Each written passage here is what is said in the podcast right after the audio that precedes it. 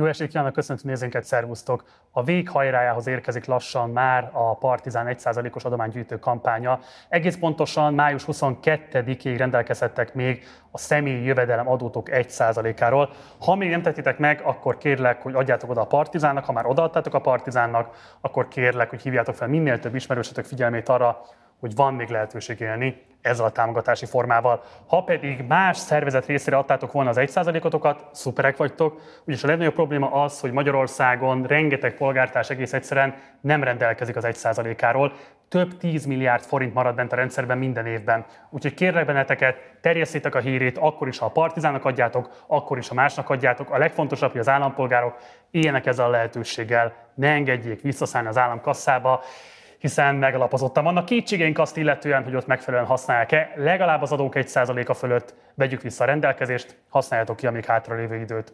Ez itt a kérdések nélkül nincs változás, a Partizán Pop-Up stúdiójából Budapestről, a 32-esek terem elől, és ma este egy egészen különleges beszélgetéssel készültünk a számotokra, ugyanis itt ül velem Szilinóra, újságíró, pszichológus, aki elfogadta a meghívásomat, úgyhogy a következő egy órában, nem tudom mennyi hossz, milyen hosszú lesz majd, de ő lesz a vendégem, őt fogom kérdezni, úgyhogy köszöntöm is őt a stúdióban. Nóra, nagyon szépen köszönöm, hogy elfogadtad a meghívásunkat, szervusz! Nagyon jól esik, hogy kíváncsi vagy rám, Marci. Mert én kíváncsi vagyok folyamatosan a partizára. Tényleg? Aha. Wow, nagyon Figyellek. Uha, jó, ebből még sok minden következhet. Igen. Azzal akartam kezdeni, hogy legutóbb a Kadarkai Endrénél voltál egy mély interjún, a Szavakon túlban, és ott sok mindenről beszélgettetek, de egy dolog volt, ami kifejezetten megragadta a figyelmemet, és erről szerettem volna beszélni veled. Ott elég érzékletesen beszéltél arról, hogy mennyire méltatlan munkakörülmények között kellett azokat a szerintem meghatározó nagy, emblematikus műsoraidat elkészítened, amelyek szerintem egyébként az én generációm számára te műsorvezetői personádat alapvetően megképezték. A mély interjúra gondolsz? Mély interjúkra, amelyek egyébként igen izgalmas másodvirágzásokat élik a YouTube-on, nem tudom, hogy erre ennyi vagy, ezzel mennyire vagy tisztában, de ezek sok százezres, sok esetben sok százezres nézettséggel rendelkező. Szem láttad meg? Nem? Újat mondtam? Akkor el kéne indulnom a Youtube-on? Mindenképpen, de majd erről is beszélünk, mert tudom, hogy vannak ilyen terveid. Szóval, hogy, hogy, hogy, hogy van egy ilyen típusú jelenléted, amiről szerintem aki mondjuk nézi ezeket az interjúkat, inkább az a benyomás, hogy ezek izgalmas, érzékeny egyedi interjúk, de közben meg olyan te beszéltél ott az Endrének erről az egész folyamatról, azért az rajzolódott ki, hogy az konkrétan egy gyár volt, rendkívül méltánytalan körülmények között, napi több interjút is kellett fölvenned, ötöt pontosan, igen. Ötöt. Érdemi szerkesztői segítség nélkül, füles nélkül. Mindent én csináltam. Öt funkció egyben.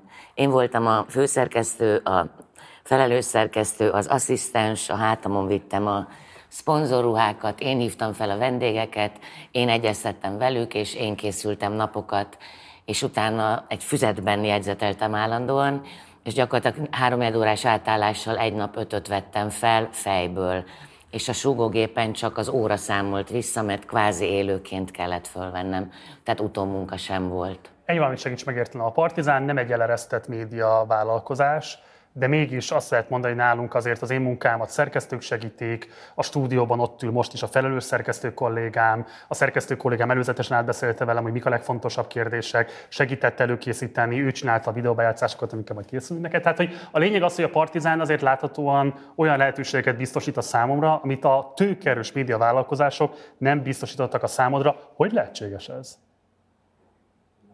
Igazából nem értem, vagy nem tudom. Gondoltam, hogy ezt a kérdést fel fogod tenni, de nincs rá adekvát, megalapozott válaszom, mert igazából mondjuk azt mondták, hogy nincs rá több pénz és dönthetek, hogy elvállalom, vagy Ez nem. igaz, nyilvánvalóan. Nyilvánvalóan nem volt igaz. Én ezt modern rabszolgatartásnak hívom, hogy egyszerűen visszaéltek avval a szenvedélyes szerelemmel, amit én a mi interjúzás iránt éreztem. Tehát én annyira szerettem csinálni, Marci, hogy, hogy egy határig, egy határig inkább csináltam így, mert fontosabb volt a csinálás, mint a hozadék, amiközben nyilván az emberek azt hitték, hogy ha napi műsort készítek, hiszen ez azt jelentette, hogy havonta 20 volt, amiért felelős voltam, akkor én nagyon jól meg vagyok fizetve. Hát nem. Kabát gombért csináltam.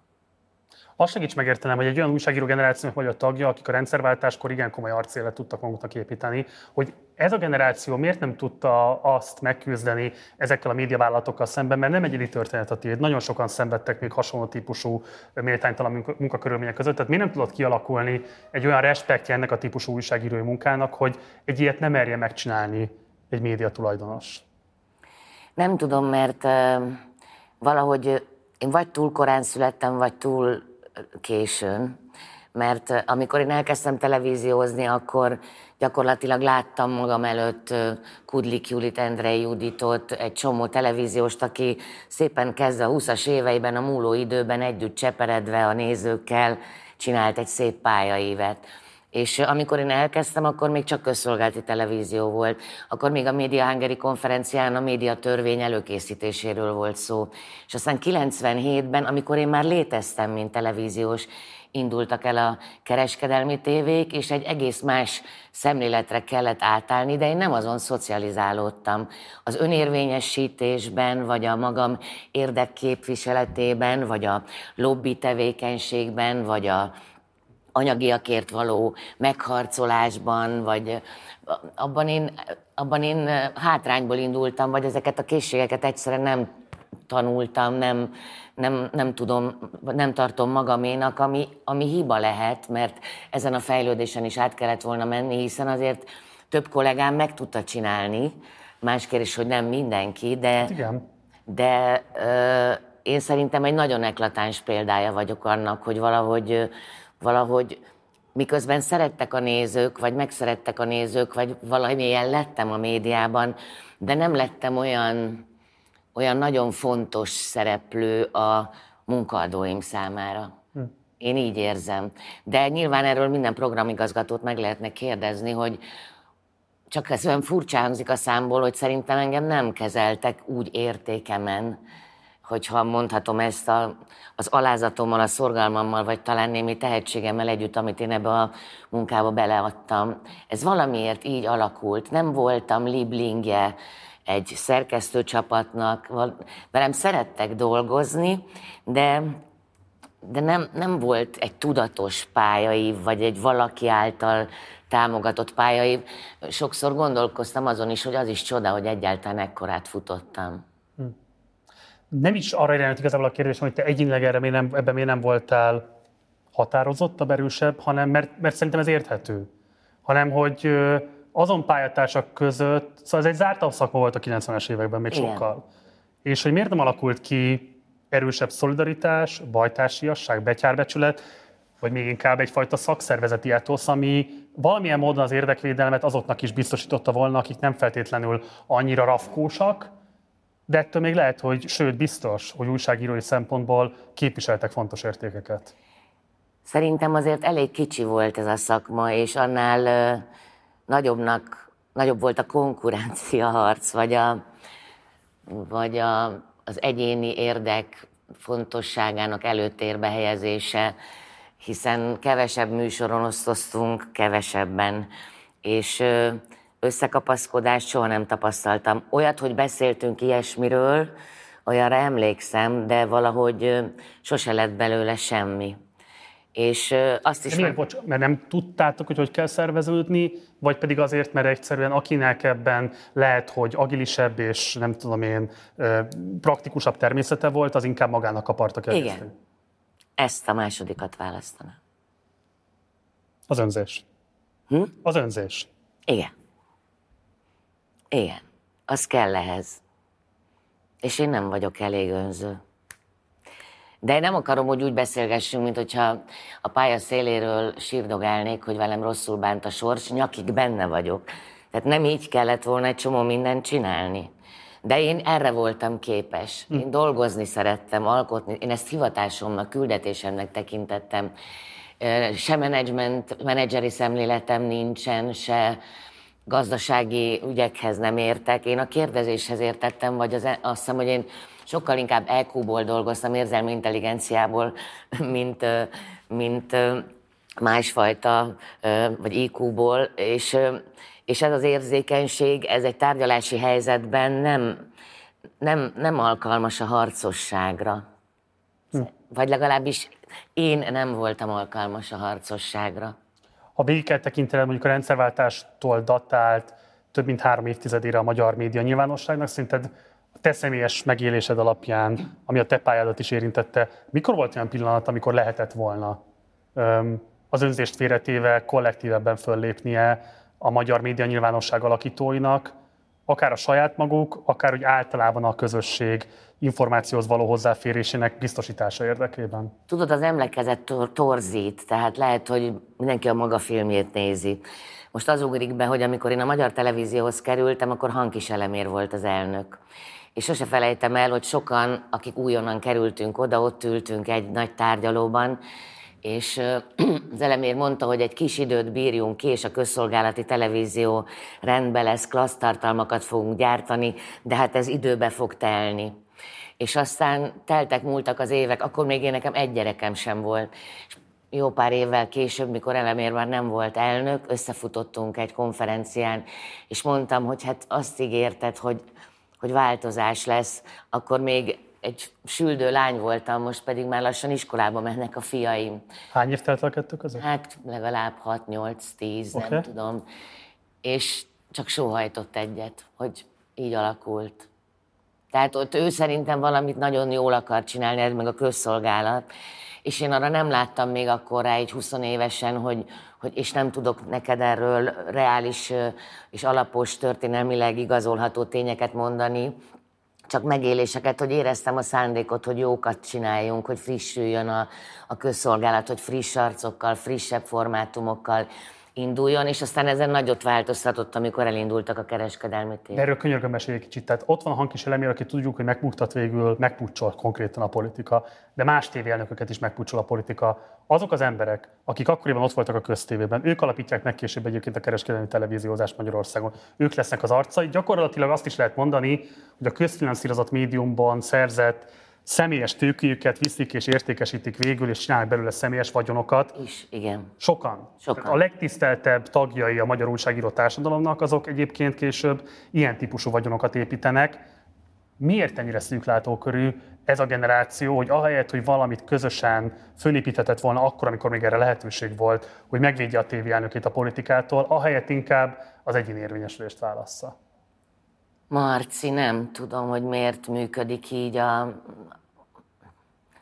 az emberek lelke. Én nem így működöm, de én nem. De biztos, hogy van róla megfejtésed, hát te pszichológus is vagy. Nyilván sokat gondolkoztál ezen a dilemmán. Igen, a csoport lélektanon meg, hogy emberek miért nem tudnak szolidaritást vállalni egymás iránt. Én nekem keserű tapasztalatom volt. De én azt hiszem, hogy én egy szombathelyi naív kis csajként keveredtem ebbe, és sose álmodtam arról, hogy egyszer majd úgy beszélgetünk, mint akinek 30 éves média tapasztalata van, de hogy én, én, én más értékrendel jöttem, mint amit aztán tapasztaltam. Én, én döbbenten néztem engem elvileg szerető embereket, hogy hogy hagytak cserben akkor, amikor bajba kerültem, vagy hogy nem álltak ki értem, amikor méltatlanul félretettek, mert nekem nem találsz a múltamban műsort, amivel buktam. Tehát ez is egy döbbenet, érted? Nem az volt, hogy buktam. Gratuláló faxaim voltak a műsoraimhoz, és egyszer csak megszüntettek. Hadd itt valamit. De várjál, csak azt akartam neked mondani, hogy én azzal az illúzióval is, a naivitás itt van, keveredtem szerkesztőségekbe, hogy én tényleg elhittem, hogy ezek ezek közösségek, sőt barátságok. Aztán rájöttem, hogy most egy hajón utazunk, de ha kiszállsz a hajóból, akkor, és esetleg vízbe esel két hét múlva, mert az a csónak nem jó helyre vitt, nem nyúlnak utána, és nem dob senki mentővet. Ez nekem egy döbbenetes tapasztalás volt. Nem véletlenül... Először mikor? Először igazán, durván 2002. Tehát a TV2-es történet? Igen. Az durva volt. Az is kérdezem ezt, mert minden interjúban elmondott, hogy neked nem volt bukott műsorod. Miközben mi lenne baj, hogyha az ember megbukik egy műsorral? Jó, érted, csak akkor... lenne benned egy olyan típusú uh, magyarázatkényszer, hogy neked bizonyítanod kell, hogy te egyébként még a kapitalista szemlélet alapján is egy sikeres uh, munkatársa, közreműködője voltál minden egyes munkahelyednek. Legalábbis... Miért lenne az baj, hogyha nem lettél volna az? Nem tudom, ez meg biztosan, ez is pszichológia, ez a gyerekkorból hozott, akkor vagyok szerethető, ha megfelelek, és maximálisan, vagy nem százszerzalékosan, hanem 120 százalékosan teljesítek. Tehát, hogy én, én pontos voltam, fegyelmezett, megbízható, felkészülős, azt hiszem tisztességes, és olyan, aki a saját határait ismeri.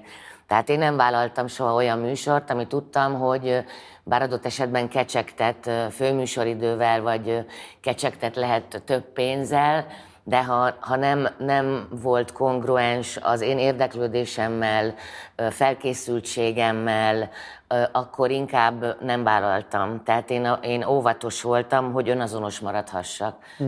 Tehát volt olyan, hogy a, a TV2-ben kitalálták, hogy legyen egy szórakoztató műsor, akkor volt a Horváth Szilárd, vagy vicces időjárás jelentő volt, ő Szilinek Szili volt a beceneve, meg voltam én a Szili Nóra, és akkor kitálták, hogy csináljunk két Szilivel egy vicces, angolul mondhatjuk Szili műsort. Igen, igen, igen. És én emlékszem, hogy álltam a stúdióba, és ilyen megírt, humoros párbeszédeket kellett volna a Szilárddal előadnunk és én elkezdtem sírni, és azt mondtam, hogy én erre alkalmatlan vagyok. Tehát én vagy a saját humoromat adom, vagy a saját kérdéseimet hozom, vagy a saját gondolataimat, de nem vagyok se színész, se, se humorista, se semmi. És akkor lejött az akkori programigazgató, ebből tudtam, hogy be van kötve a stúdió az irodájába, és mindent hall, amit mondok. És Hát én nemet mondtam, tehát nem vállaltam. Hiába vitázott velem, nem, nem, én akkor nem hódoltam be. Hm. Akkor sem. Következménye? Nem tudom, hogy ennek a következménye-e, de végül is a TV2-nél engem eltüntettek a képernyőről. Tehát be voltam zárva, hogy ezt több helyen elmondtam, Igen. két éves exkluzív szerződésbe, és ö, egyszer csak nem lett műsorom. Egy napi talkshow ígéretével, illetve az Friderikus Sándor menedzselt, hogy az osztálytalálkozót vegyem át tőle. Abból lement négy adás nagyon jó nézettséggel, többek között erről volt gratuláló fax. Aztán arra hivatkozva, hogy ez a műsor drága, azt levették. A napi talkshow sose jött el, csináltak velem rá castingot, a fókuszcsoport értékelése nagyon jó volt, de végül is nem az enyém lett. Frierikus szabotálta itt az érvényesülésedet, vagy őt magát is egyébként átlépték ebben a ügyben? A Friderikus nagyon támogató volt velem, végig ott volt a tárgyalásokon, amikor a szerződést tárgyaltuk a Tolvaj Ferenccel, akkor ugye ő volt a, a, a nagyfőnök. A Sándorral egy dologra nem figyeltünk, illetve nem az ő dolga lett volna figyelni rá, hanem az enyém is. Most megint, tehát hogy én hibáztam, hogy én attól féltem, hogy nehogy az legyen, hogy lehasználjanak hogy túlhasználjanak. Én nem akartam a csapból is folyni, uh-huh. és én maximalizáltam a képernyős megjelenésemet, illetve ahhoz kötöttem, hogy mindig kölcsönös megegyezés tárgya legyen, hogy milyen műsorba raknak bele. Érted? Tehát, hogy ne utasíthassanak bármire. De azt nem gondoltam, Marci, hogy egy exkluzív szerződésnél ki kell kötni, hogy legyen egy minimális megjelenés is és nem volt minimális megjelenés a szerződésemben, és gyakorlatilag egy fél év után eltüntettek, és másfél évig, miután engedélyköteles volt, hogy bárhova elmenjek, sehol nem nyilatkozhattam, még vendégnek sem mentem, tehát Szilinóra, Szilinóra nem volt, egyszer csak. Détót Krisztával kollaboráltatok többször is az Elviszek magammalban. Ugye volt, hogy te vezetted a műsort, meg a kocsit is, a és te is voltál vendége neki. Igen. Um, és azt szerintem különösen érdekes volt, hogy a, a, a, a DTK azt mondta, hogy számára nagyon meghatározó élmény volt a te interjúkészítési attitűdöd, eljárásrended, részben nagyon szerette azt az őszintességet, amit vállaltál az érzelmeiddel kapcsolatban, és én, nekem emiatt, vagy bennem emiatt fölmerült, hogy mondod, hogy te naív szombathelyi 20 éves lányként léptél be az MTV-be, hogyha a DTK azt mondja, hogy te neki egy szerepmodell tudtál lenni, neked akkoriban ki volt a szerepmodelled, női műsorvezetés tekintetében? Jó, jó, jó, jó, jó, jó. Nem volt női szerepmodellem, mentorom volt inkább. Ki? Amikor ugye két év rádiózás után áthívtak minket mint ismeretlen arcokat, de mikrofonrutinnal rendelkező fiatalokat a rádióból.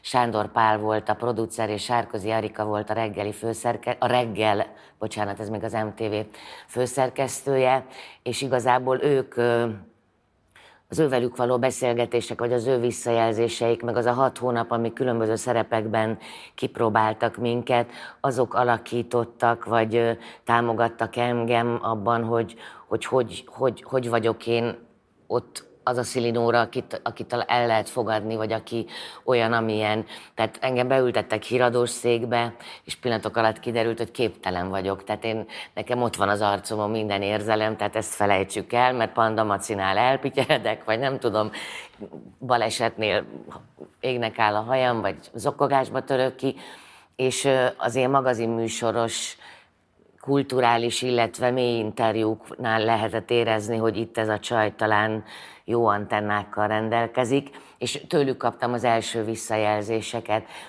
Hát egyébként pedig nyilván én annak idején még gyerekként azért a vitrait néztem, a kepes az nálam piedesztálon volt, van és marad. Egyszerűen a, a mélysége, a felkészültsége ö, okán, de ö, érdekes egyébként, hogy, és most lehet, hogy meg fogsz lepődni, de még a Magyar Rádióban, amikor kipróbáltak műsorvezetőként, amikor még teljesen alkalmatlan voltam rá, tehát akkor a Lóti-Futi riporterség szintjén tartottam, még egy stúdióban remegett a kezem, lábam, rádióstúdióról beszélünk, és az egyik első adásnál Kondor Katalin mellé ültettek be egy magazin műsorba. és, a, és a Kati mondta, hogy ha elakadsz, akkor rúgj bokkán nyugodtan, és én folytatom. Tehát, hogy segítelek. Tehát Kondor Katalin egyébként ott volt az én támogatóim között, sőt, még akkor, amikor elkezdtem televíziózni, nem volt szponzorruha, és hát az én ruhatárom nem volt arra alkalmas, hogy annyi műsorhoz fölöltözzek. Én nekem még a Kati adott kölcsön ruhát. Voltam fönn nála, de volt, hogy a főszerkesztő zakójában voltam úgy, hogy így hátul össze volt tűzve, mert én kisebb méret voltam, tehát hogy hát elképesztő időszak volt, de, de csodálatos. Tehát látod az arcomon, Igen. hogy hogy annak a, annak a reggeli műsornak egyébként volt egy ragyogása azzal, hogy akkor került oda, ugye Albert Györgyivel kezdtük, a Fiala került ott képernyőre, Bárdos Andris nem sokkal korábban kezdett, de ő volt az első párom, aztán Nika Gyuri, tehát, hogy egy, egy elképesztő kis műhely volt, ahol mindig voltak értekezletek, értékelő megbeszélések, hogy hogy zajlott a műsor, még a hatos kezdéshez reggel négyre jártam be, és először a megírt konfjaimat ellenőrizte Erika, hogy oké-e, amiket aztán én fejből mondtam, hiszen akkor még aztán tényleg nem volt magazinokban se füles, se, se semmi, se súgógép, hogy, hogy az ember ne a saját fejéből dolgozzon. Hm. Ami később visszaütött a tekintetben, hogy Egyszer a TV2-nél volt egy műsor, ahol a főszerkesztő a súgógépre fölírta a beköszönésemet, meg hogy miről szól a műsor és ki kellett jönnöm és beszélni a kamerába, és láttam, hogy ott szavak vannak felírva, amik persze interferáltak a gondolataimmal, ergo belebakiztam, pedig hát én élőadásban kezdtem, tehát én egy slágfertik csaj vagyok, kiúszom a mélyvízből is. És akkor a harmadik ilyennél azt mondtam, vegyétek le a súgógépről a szöveget, én tudom, miért vagyok itt, tudom, miért jövök ide be, és tudom, miért, mit akarok elmondani. Tehát higgyétek el, hogy én, én, én másként szocializálódtam, és én ezt megoldom, levették a szöveget. A korai X-faktorokban volt egy sajátos szerepállásod, ugye mm, kvázi házi pszichológusa voltál mm, a versenyzőknek, és most nem is erről akarok alapvetően beszélni veled, hanem megnéztünk egy részletet az egyik interjúdban, amit ennek kapcsán adtál, és ott van egy nagyon izgalmas gondolatmeneted, amiről szeretnélek kérdezni téged. Nézzük meg, hogy mit mondtál konkrétan ott, és akkor utána beszélgessünk erről. Pont az X-faktorból?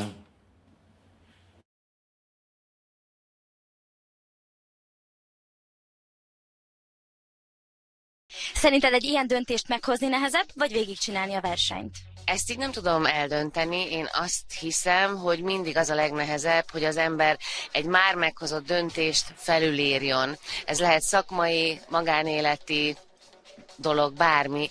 Tehát az egy nagyon komoly önreflexió, és egy nagyon nagy bátorság, hogyha valaki képes belátni, hogy ami tegnap igaz volt, az ma már vagy holnap nem igaz. Tehát ilyen szempontból én ezt nem mérlegelném, én csak elismerem és tisztelem azokat, akik képesek újra gondolni valamit, amit tegnap még másként gondoltak.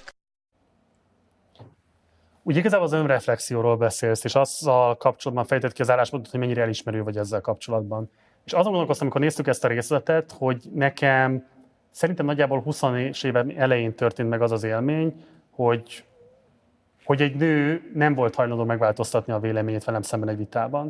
Tehát szembesültem azzal, hogy egy nő nem belátja az érveimet, hanem kitart a saját álláspontja mellett, és szembesülnem kell azzal, hogy nem tudom átvinni az akaratomat. És hogy nekem is egy nagyon macsó szocializációm van, a korombeli férfiaknak, hogy az idősebbekről ne is beszéljek, nagyon macsó szocializációja van, és hogy szerintem nagyon érdekes kérdés az, hogy kifejezetten nőként az, hogy képes vagy az önreflexióra, az hogy nem válik egy szubmisszív karakterré. Tehát hogy, mik, hogyan lehet eldönteni azt, hogy mikor kell kitartani az álláspontod mellett, és nem engedni annak a nyomásnak, hogy nőként nem a legkönnyebb érvényesíteni az akaratodat a férfi világgal szemben, és mikor áll elő egy olyan helyzet, hogy de szükséges újra kalibrálnod azt, amiben hittél, mert lehet, hogy újabb inspirációk értek, és ez alapján megváltoztatod az álláspontod.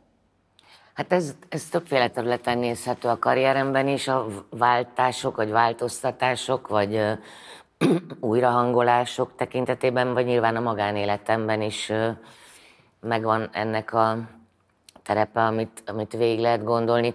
De azt hiszem, hogy van azért egy nagyon erős belső iránytűm, ami, ami határozott, viszont Szinetár Miklós nagy tanítom nekem egy szópárral, ami azt jelenti, hogy amikor valakivel valamiről vitatkozunk, nem feltétlenül úgy kell gondolkozni, hogy vagy, vagy, hanem is, is. Tehát, hogy létezhet a te igazságod és a te szubjektív valóságodban az releváns és tisztelni való lehet, vagy elfogadom, és létezhet az enyém. Tehát lehet Marcis is, meg Nórás is. Tehát én nem hiszek a fekete-fehérben, miközben abba vagyok, meg te is. De hogy... És ami... vannak helyzetek, amikor kell, nem? Egyébként persze, persze, bizonyos döntéseknél nincs, tehát a TV2-nél is nem volt is-is, hanem vagy-vagy. Ebben igazad van, de, de azért alapvetően, amit én a, az életemben csinált, mondjuk 1500 mély interjú, ami volt 450 tévés, de színpadon, online, print, megtanultam attól a sok sorstól, vagy azokat végighallgatva, vagy azokra ráhangolódva, hogy, hogy én nagyon, nagyon tisztelem ezt a sokféleséget, érted? És én nem, tehát én 360 fokban igyekszem nyitott lenni, és megpróbálni nem minősíteni, hanem megérteni az különböző igazságokat. Attól még nem biztos, hogy az enyém, vagy hogy elfogadom, mármint, hogy magamra nézve elfogadom, de nem tudom, hogy jól mondom-e, hogy, hogy de tiszteletbe tartani, azt hiszem megtanultam, legfeljebb odébb megyek. Hogyha ő tovább erőszakoskodik velem, vagy rám prób, tehát olyan helyzetben nem maradok benne, ahol nem maradhat meg az én is sem. Hm. Érthető? Abszolút amit... érthető. Beleprojektálom, vagy a te megélésed alapján is ennek van nemi vonatkozása? Tehát az, hogy a vitapartneret tudja, hogyha eléggé karakánul képvisel valamit, akkor lesz egy pont, amikor azt mondod, hogy köszi, akkor én ebből inkább kiszállok. Tehát érezted-e valaha azt, hogy mondjuk valaki manipulálja ezt a típusú attitűdöt azért, hogy az álláspontját így érvényesítse veled szemben? Ezt most így nem tudom felidézni. Igazából nem tudom, milyen helyzetet kéne most előhoznom az életemből. Szakmaira gondol? Igen. De lehet nem magánélet is, de elsősorban szakmaira. Hát akkor, amikor a, a Life Network TV-n volt ez a bizonyos modern rabszolgatartás, ahogy hívtam, vagy amit te azt mondtad, hogy méltánytalan körülmények között dolgoztam, ott, ott, ott lehet, hogy megpróbált engem valaki ott sarokba szorítani, hogy elfogadjam az ő általa diktált feltételeket, de akkor én miközben nem tudtam, hogy mibe lépek ki. Közöltem el a 20 éves pénzügyi igazgatóval, hogy szerintem ő még nem látott televíziós szerkesztőséget belülről. Ideje lenne esetleg körülnézni, hogy ott hányan is miket dolgoznak, de akkor én ebben a formában ezennel búcsút veszek. És tudtam, hogy lejövök a képernyőről. Tehát, hm. hogy pedig nekem az, mondjuk nem az volt a definíció magamról már nagyon régóta, 2002 óta nem az volt a definícióm önmagamról, hogy, hogy engem a, a képernyő határoz meg hiszen ott egyszer csak el kellett már engednem, tehát meg kellett tanulnom nélküle élni, és ez utólag nagyon jó, mert mint a polipnak lábakat kellett növesztenem, hisz anyaként életre voltam ítélve, tehát menni kellett tovább, és azon kellett elgondolkozni, hogy az a tudás, ami bennem van, az hol, hol lehet, milyen csatornába lehet bevinni, hol lehet kamatoztatni, hol lehet más formában átadni, vagy adni, vagy, vagy fejleszteni, vagy megélni, és akkor fogalmaztam át, hogy én nem képernyőfüggő vagyok, hanem interakciófüggő. Hm. És ez egy sokkal nagyobb szabadságot jelent, hiszen akkor nem vagyok a dobozhoz kötve. De mit kezdesz akkor, amikor az az elvárás az interakcióban a másik fél részéről, hogy hódolj be? Csak úgy tudok veled kommunikálni, ha behódolsz Na és nem, elfogadod. azért Marci, nem, nem, nem, behódolós nem vagyok. Nem, nem, Ezt nem ilyen direktben jelzik az emberek, ugye? Nagyon ritka, amikor ennyire nyíltá válik egy konfliktus. Manipulációkon keresztül lehet ezt megédesgetve a másikat is csinálni, tehát azért ennek nagyon sokféle formája és árnyalata lehetséges. Van egy vészcsengő bennem. Ha manipulálnak? Igen. És akkor mit csinálsz? A hamisságot nem bírom. De mit csinálsz? Hogy lehet rávenni a másikat, hogy nem manipulálj? Hát aki engem annyira manipulál, az engem elveszít. És akire rá vagy utalva, mert fontos, akár szakmailag, mert el kell érned valamit, akár a magánéletben, mert több jót köszönhetsz neki, mint amennyit most esetleg ezzel veszélyeztet. Hát akkor pedig akkor a kérdezés technikához, a kérdezés művészetéhez folyamodok, mert nem szeretem technikának hívni, akkor addig próbálok kérdezni, tükröző kérdéseket, tisztázó kérdéseket föltenni, amíg valahogy lebontom ezt a ezt a furcsa kulimást, ami kettőnk közé. De velem agresszíven nem lehet. Még rejtett, tehát a rejtett agressziót is megérzem. Tehát én azt, én azt nem bírom. Mit csinálsz akkor, hogyha interjú helyzetben vagy, és mondjuk alanya vagy az interjúnak, és a riporter ilyen eszközökkel él? Hát volt olyan, hogy felálltam. Tényleg? Ja. Hol? Hát a felkészületlenséget például nem bírom, Marci, de látod, ülök veled szemben. Isten, érzem magam, bár néha a kérdéseid nyomán nem biztos, hogy megfelelően gyorsan tudok asszociálni olyan történetekre, amit hívnál belőlem, de egyelőre, vagy lehet, hogy el vannak temetve a rossz emlékek. De volt olyan, hogy ez konkrét, de ez vicces egyébként, és nem is tétes de mondjuk én ugye a gyerekeimmel se adtam el magam egy címlapért, tehát hogy nekem ez nem, tehát én sokkal jobban szeretek láttatni, mint látszani. Most, hogyha az interjú megjelenéseket, tehát kérdezni jobban szeretek, mint vagy a kérdéseim által megmutatkozni, mint adott esetben válaszolgatni. De szombathelyről érkezett egy újságíró, tegyük rögtön idézőjelbe. És végre vártam, hogy valaki csak a Nagy Lajos gimnáziumban, ma már nem így hívják, bemegy és megnézi a tablóképet, vagy csak a városban egy-két korombéli embert megkérdez, hát kicsi város, hát ismertük egymást, és végre egy-két olyan kérdést kapok, amit, amit már egy olyan ember, aki nem ott nőtt fel, nem feltétlenül tudhat. És leült velem szembe, és kiderült, hogy azt se tudja, hogy szombathelyi vagyok. És akkor azt mondtam, hogy azt gondolom, hogy én azzal, hogy itt ülök magával szemben, és itt maradnék, azzal legalizálnék egy olyan fajta firkászi attitűdöt, mert ezt direkt nem mondok újságírót, amit nem vagyok hajlandó legalizálni hm. viszontlátásra. Hm. Tehát azért... Pályán van meg? Fogalmam sincs, a nevére sem emlékszem. És ha alanyod él ilyen típusú, most nem a felkészületlenséggel, mert egy alany lehet felkészületlen, hanem kifejezetten agresszióval, manipulációval, azt hogyan lehet kezelni? Mit lehet olyankor csinálni? Ez más, ha televízióban kvázi élőként történik, akkor ott azért én igyekszem, jó, megérzem nyilván, hogy hol van az, én nem rugom be az ajtót, ha valaki nem eresz tovább. Ö, az írásos interjúknál szenvedtem attól, hogy leültem valakivel, beszélgettünk egy jót, megírtam, nekem nagyon ritkán javítottak bele az interjúimba, tehát arra nagyon büszke vagyok, tud elfogadásra vissza kell adni. Igen. De van egy-két ismert ember, aki gyakorlatilag átiratta velem, mert ő, és akkor jöttem rá, hogy engem ő szócsőként használ, és üzenni akar használ engem, és nem, nem vagyunk pariban. És akkor az ott engem nagyon felbosszantott, annyi a döntésem, hogy azóta nem kívánok vele interjút csinálni, se színpadon, se sehol. Hm.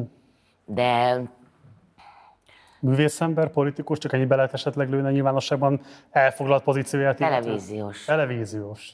Sok. Televíziós sok. Több televíziós. Aha. Tehát akkor ez egy visszatérő mintázat. Ez egy visszatérő mintázat. És személyesen hogy lehet ezzel megküzdeni? Visszakanyarodnék az a kérdés, amit, amit föltettem. Tehát, hogy nem válaszoltam biztos. Mert nem lehet minden viszonyból kilépni.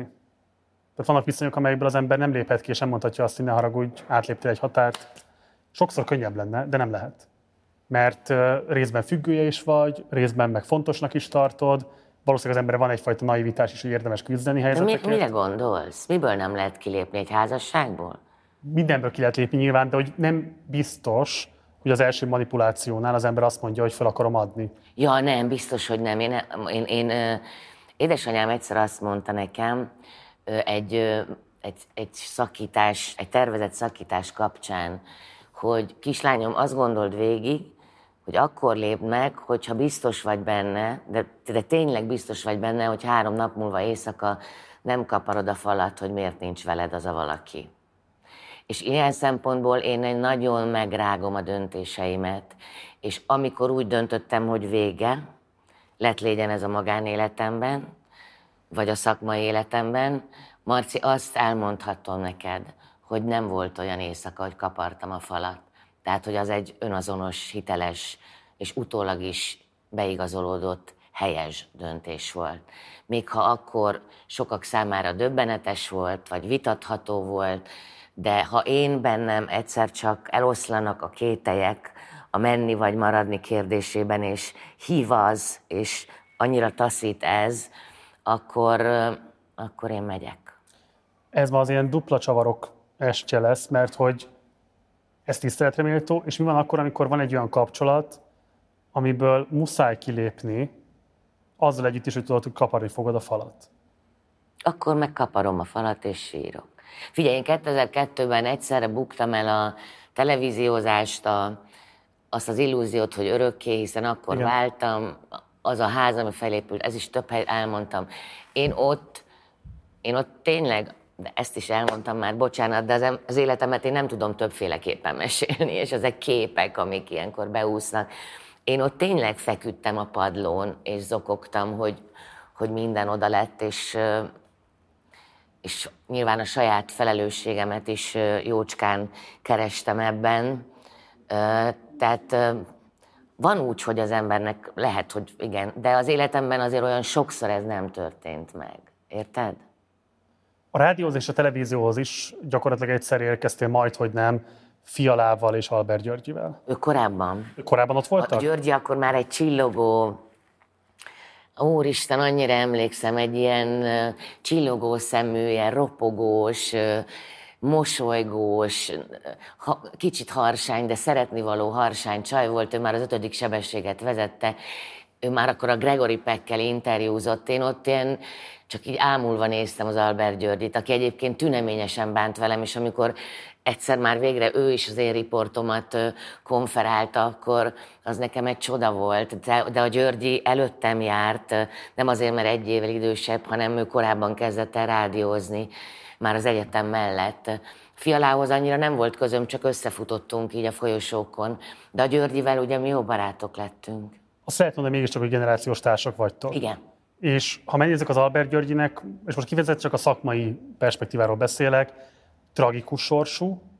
Megnézzük a Fiala Jánost, egy, hát hogy mondjam én, nagyon finoman fogalmazva, morálisan erősen megkérdezhető szakmai integritású személyiség. És itt vagy te.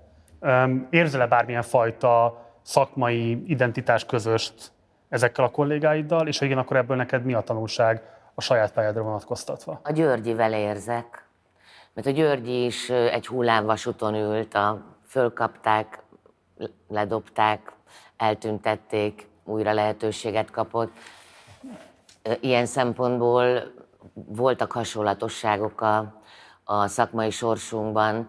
Végtelenül igazságtalannak tartom, ami vele történt, még sokkal igazságtalanabbnak, mint ami Tehát az, az ő sorsa nekem adott esetben jobban tud fájni, mint a, az én hepehupáim. Miért? Mert ő egy olyan csillogó tehetség volt, egy olyan, olyan művelt, olyan kristálytiszta agyú, gyors, hogyha ő a kereskedelmi tévékkel, tehát ha ő is később születik, tehát ha hat évvel később születik, ami az első médiaszakos generáció volt, Kolosi Péter, Holló Márti, Batiz Andris, Jáksó, akik ugye együtt jöttek Igen. ki a... Ha, ha ő a, velük, velük indul, akkor ő, ő, ő ma is egy csillag. Ő ma is egy csillag. Az, ami ugye ő nem választható külön a szakmai élete attól, hogy a magánélete Igen. hogy alakult. Mi sokszor beszélgettünk erről annó, bármióta meghalt, azóta mindenki szoros barátja lett, ugye a Györgyinek. A halottat könnyű. Igen. Mi nem jártunk folyamatosan össze, de voltak nagyon nagy találkozásaink, vagy nagyon nagy beszélgetéseink, adott esetben mélypontjainkon is, és ő azt fogalmazta meg, hogy kettőnk között az a különbség, hogy én fegyelmezettebb vagyok, mint ő, és van két gyerekem, aki egyébként engem életben tart, és, ő, és nekem minden reggel van miért felkelnem. Hm.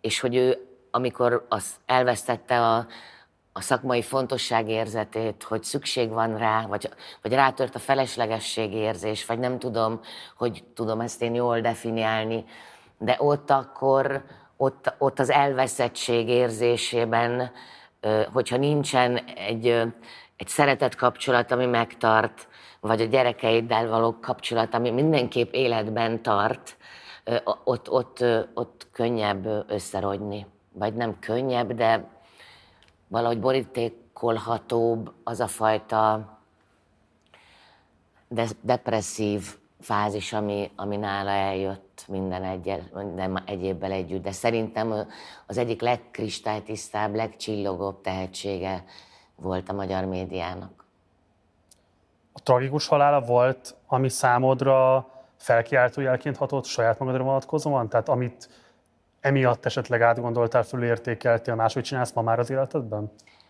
Azt gondoltam át, Marci, hogy ö, tényleg nem szabad csak egy dologtól függni. Már olyan értelemben, hogy szakmailag egy dolgot remélni, vagy egy helyről várni, a televíziótól várni. Tehát, hogyha amikor én sírtam otthon, hogy miért nincs televíziós műsorom, akkor attól ugye minden programigazgató jól aludt. Hiába gondoltam, hogy miért nem jutok eszébe, vagy miért nem folytatjuk, vagy miért nem hívnak be egy castingra. Tehát, ha a rendszert szittam, egy idő után rá kellett jönnöm, hogy a vansággal nincs mit vitatkozni. A média most ilyen, ilyenek a lehetőségek, vagy ilyenek a nem lehetőségek, nekem azt kellett végig gondolni, hogy mi az a saját hatáskör, amiben tehetek a saját jól létemért, vagy azért az élményért, azért a flowért, ami engem éltet szakmailag. Akkor kezdtem el tanítani, akkor kezdtem el írni, elkezdtem képzésekre járni, tehát hogy én, én túl akartam élni, előre akartam menekülni. Zinger Magdolna mondja azt, tudod, hogy veszteségből fává nőni. Hm.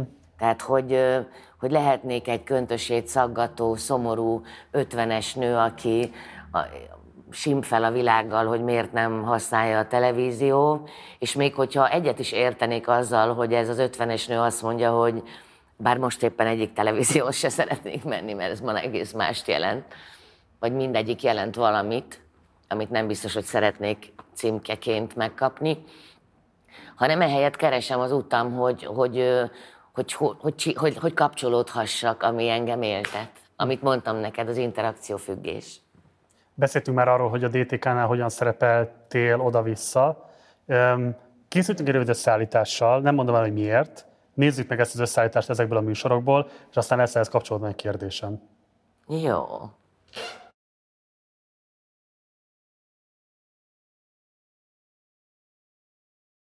Az első kérdés az az, hogy tényleg látom rajtad, vagy érzem rajtad a feszültséget, hogy hogyha szimbólikusan nézzük, akkor nagyon nehezen engeded át a volánt.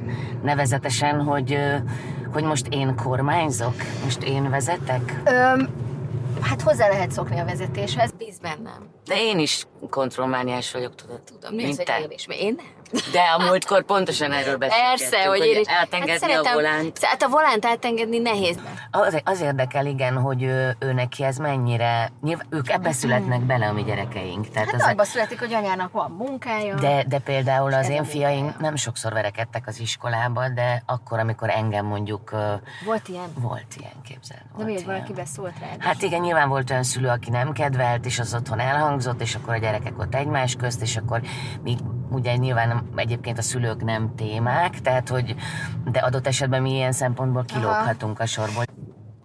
Akkor, amikor nagyon kegyetlenül bánt velem a média, vagy ö, számomra nem érthető okoknál fogva tüntettek el, miközben, és ez szerintelenségnek hangzik, de azt gondolom, hogy igazolható a múltamból, hogy én nem buktam műsorral, tehát nem azért tüntettek el, mert valami katasztrófát csináltam, akkor úgy eszembe jutott, hogy lehet, hogy én lennék most az egyik olyan ismert pszichológus, aki a tévében nyilatkozik. Uh-huh.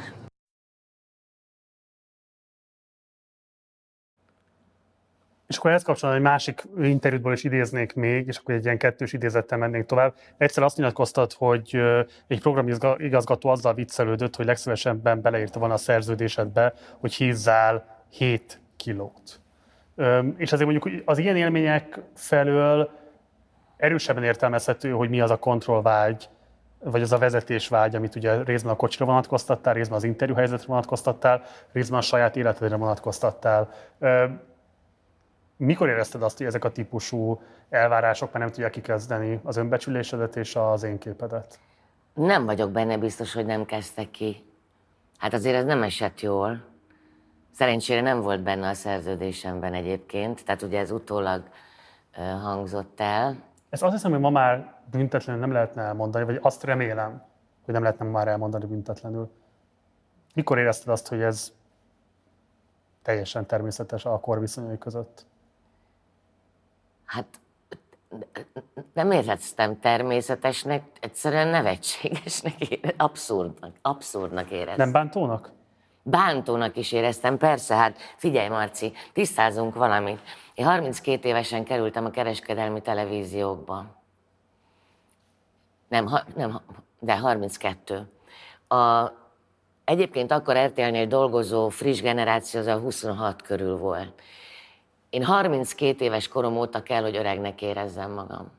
Amikor én ott hagytam az RTL-t, az akkori programigazgató a Népszabadságnak azt nyilatkozta, hogy a, a, a televíziózásban veteránnak számító Szili Nóra átigazolt a TV2-höz. Tehát az ageizmussal, vagy a küls, hogy túl sovány vagyok, vagy a, én ezzel ott, én azért rengetegszer találkoztam.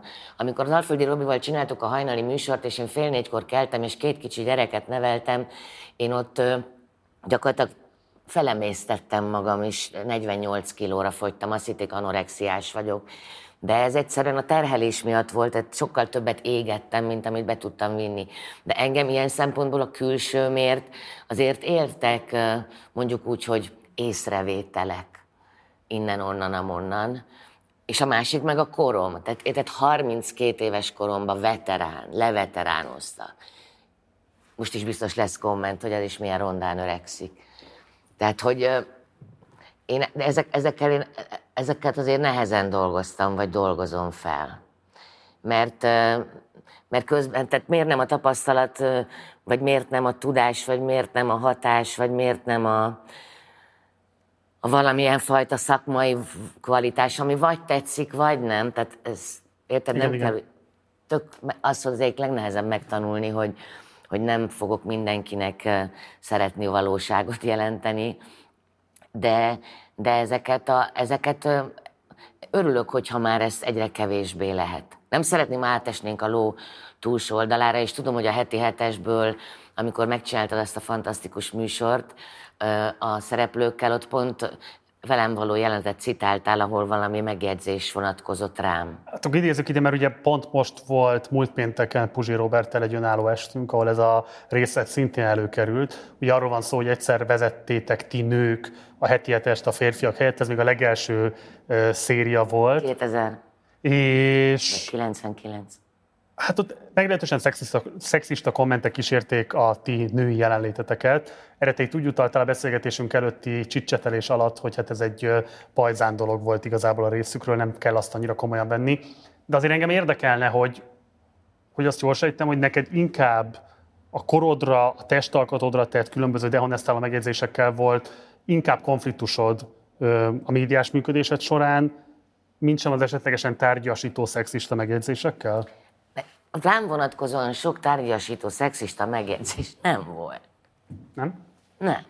Lehet, hogy nem voltam elég vonzó, vagy elég csinos, vagy hát a, a, voltak olyan idősebb kollégák, akik azt mondták, hogy volt valami olyan megközelíthetetlenségem mindig nőként, hogy nem mertek velem kokettálni. Hm. Tehát nem tudom, hogy, hogy valamilyen távolságtartás, vagy de szerintem anyámtól hozom, tehát hogy nem voltam egy ilyen könnyen, tehát ne, én nem az voltam, akinek a fenekébe bele lehet csípni. Nem azért, mint hogyha nem lett volna adott esetben fenekem, hanem mert nem, nem indult el az a kéz. Most bocsánat, hogy ilyen egyszerű példát mondok, csak ez szerintem beszédes. Akkor te magad bármifajta ilyen típusú szaglatásnak nem voltál elszenvedője? Tudtam, hogy ezt meg fogod kérdezni, és elkezdtem ezen gondolkozni, és egyetlen egyszer volt egy olyan, nyilván nem mondjuk meg melyik csatorna, és nem mondjuk meg, hogy hol, de... de? Mert, mert, mert, mert most én ülök itt, én mondom, és nincs itt a másik fél, lehet, hogy másképp emlékszik. Egy roadshow volt, és egy viszonylag magas pozícióban lévő ember, akinek mondjuk köze lehetett ahhoz, hogy kinek van műsora, mondta, hogy üljek fel mögé a motorra, és menjünk el egy kicsit motorozni, kirándulni, nem tudom milyen céllal. Sose derült ki, mert én arra a motorra nem ültem fel. Hm. És nem azért, mintha nem szeretnék motorozni. Valahogy úgy éreztem, arról az emberről az a hír járta, hogy szeret motorozni, mondjuk úgy, és én nem akartam ott ebben a dologban bármilyen kimenetele lehetett volna, nem, nem tudjuk, ezért sem mondom meg, hogy ki az, mert lehet, hogy tényleg meg akarta mutatni a várost, és akkor ne legyek rossz indulatú utólag, mivel nem ültem fel a motorra, és én egyáltalán soha nem ültem fel motorra. És kolléganőid körében tapasztaltad azt, hogy adott esetben mondjuk a 90-es, 2000-es évek, hát ilyen szempontból sokkal um, megengedőbb volt azokkal a típusú zaklató viselkedésformákkal, amelyek a MeToo óta azért alapvetően valószínűleg inkább piros lámpát gyújtanak sokak fejében? Nem tudok igazán konkrét történeteket, mende mondák mentek így, úgy, hogy ki... saját tapasztalásod nem volt? Ki, tehát én fültanúja, szemtanúja ilyennek nem voltam. Hm. Nem voltam.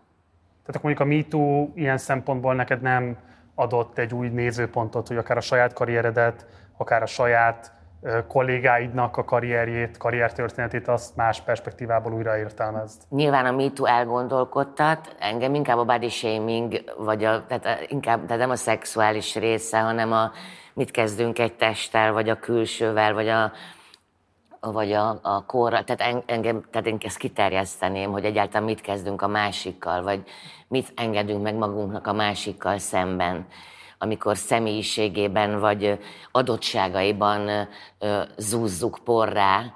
Mert ha cselekedeteimet minősítik, érted, hogyha ha azt mondod, hogy Marci, vagy Norci, én vagyok a Norci, ugye, vagy a Nóra, hogy te túl sokat gesztikulálsz, akkor ha te ezt azt mondod, akkor én próbálok figyelni arra, hogy ha téged ez zavar, akkor a viselkedésemen tudok változtatni.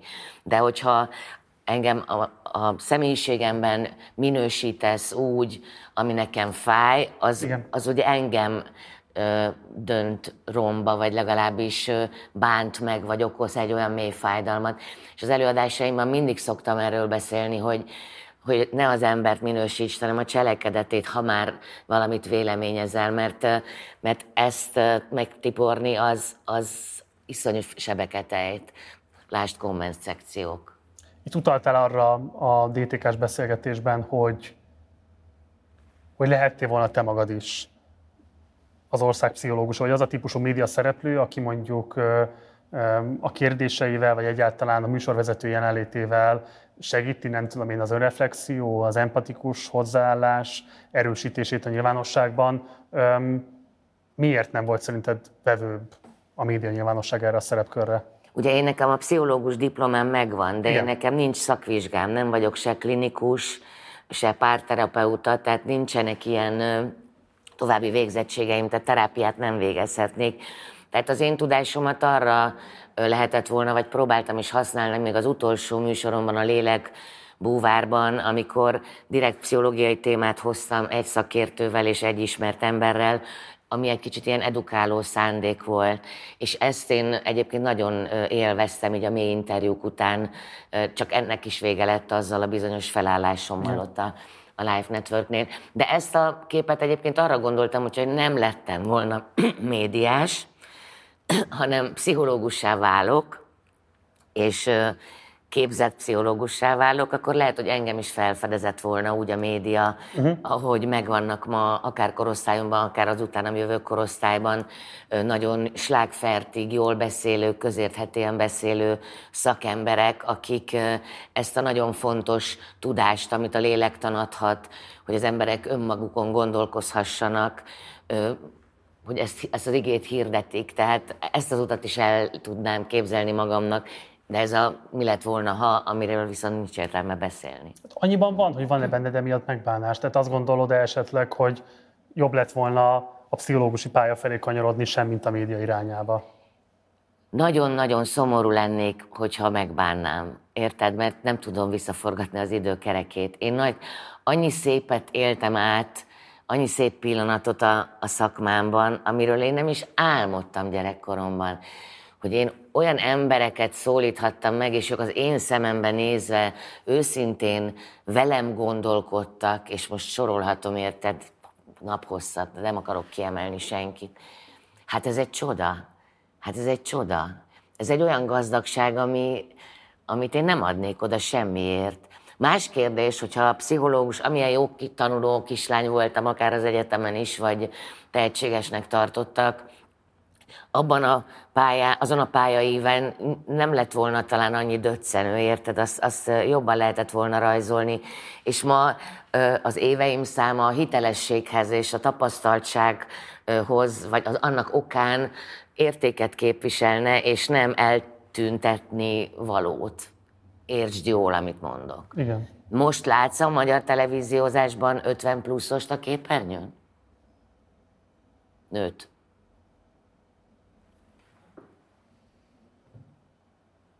Oké? Okay? Nem engem.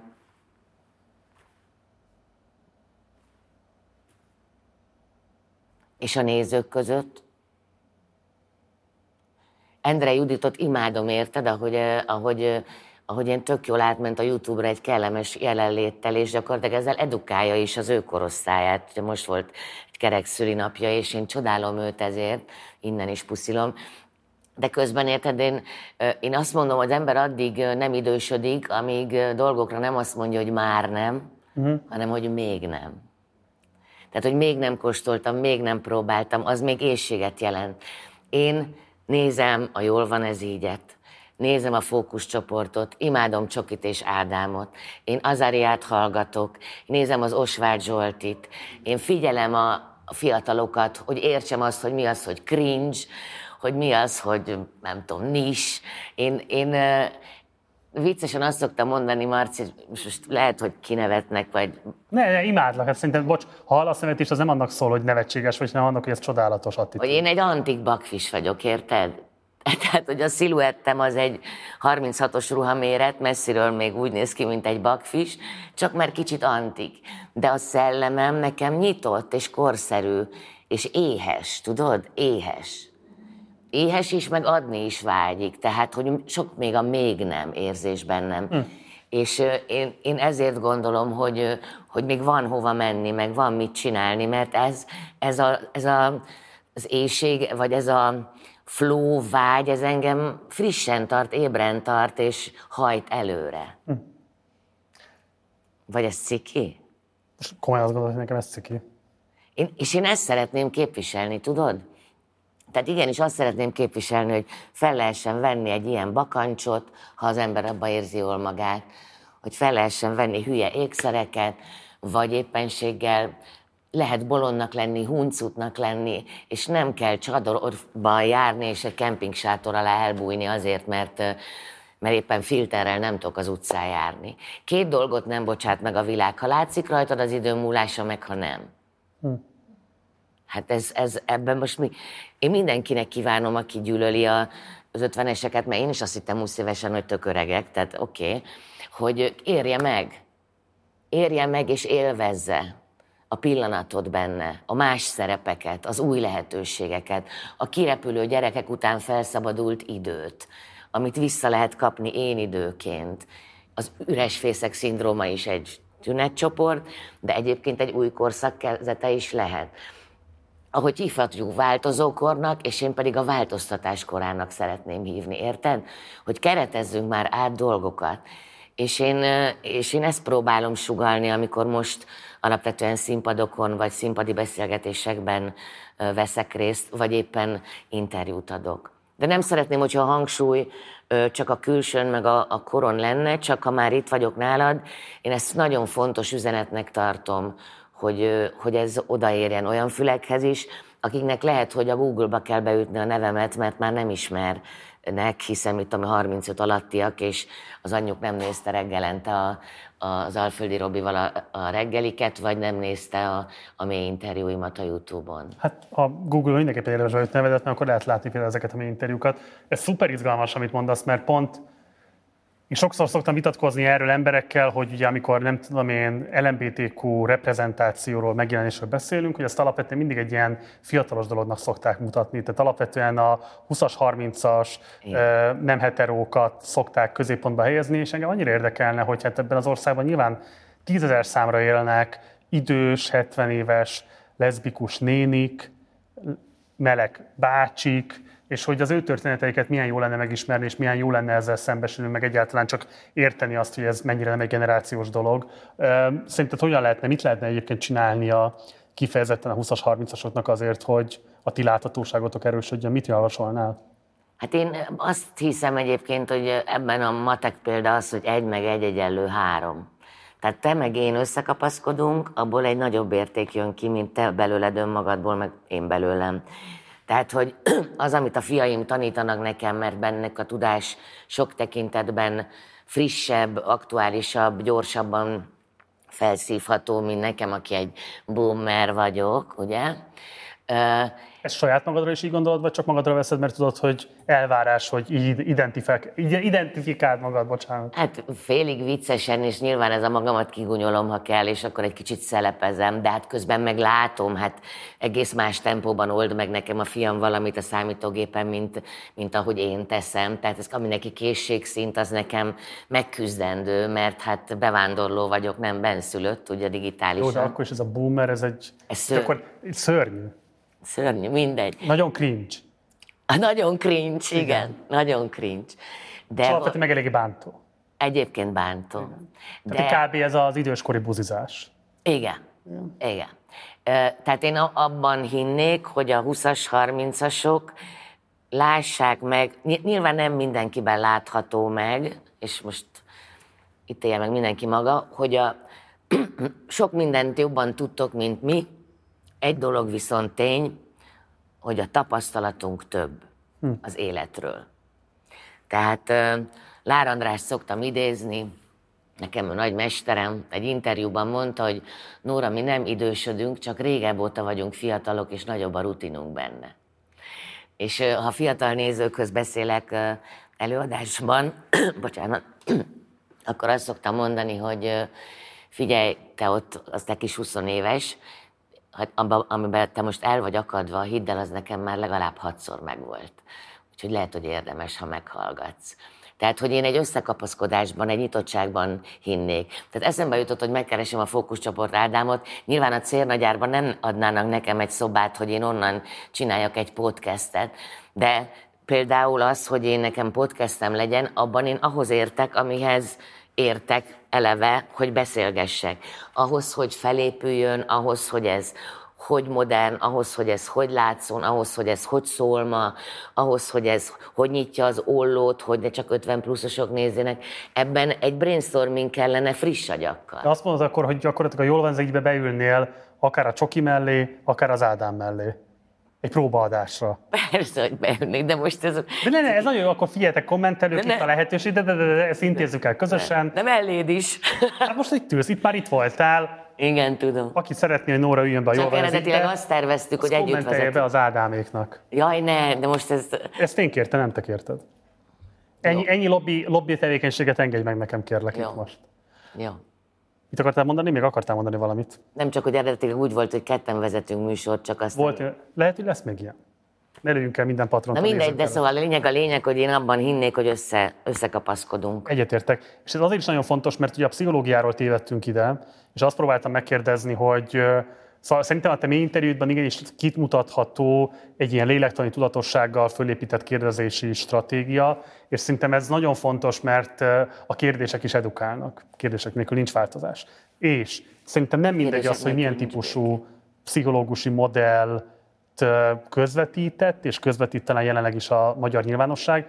És ebből a szempontból szeretném, hogyha megnézzünk egy rövid összeállítást, ez az utolsó videónk, ígérem, több nem lesz, amelyben, hát hogy mondjam, a, a televíziós pszichologizálás ősatja Magyarországon az nyilvánvalóan Csernus Imre. Aki ilyen szempontból valószínűleg nagyon markánsan meghatározta azt, hogy az emberek mit gondolnak erről a tevékenységről, meg hogy mit várnak el adott esetben egy pszichológustól, amikor a nyilvánosság előtt beszél. Hát azért a Csernus a Csernus, és egyébként megvan a pszichológus társadalom. de ez nem biztos, hogy ennyire uh, differenciáltan áll rendelkezésre a magyar fejekben? társadalom sokaságának. Aha, jó. Úgyhogy nézzük meg, hogy ő ezzel hogy élt. Most nyilván ez egy nem reprezentatív válogatás lesz, de azért mégis szerintem eléggé markáns megszólalások lesznek, és talán szeretnék erről kérdezni tőled valamit. Jó.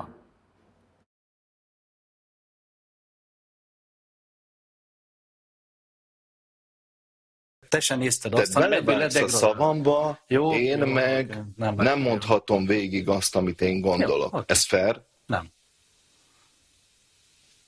De hát, hogyha gondolod, hogy én végighallgattam, Jó. megfogtam magam, amikor te azt figyelmeztettél engem. Jó, értelek. És akkor képzeld, ilyenkor van az, amikor én elkezdek dühös lenni, amikor megadom a másik embernek a tiszteletet, végighallgatom, de ő meg nem engedi, nem adja ezt meg Mondtam egy nekem. elnézést. Mióta kezdett el hízni?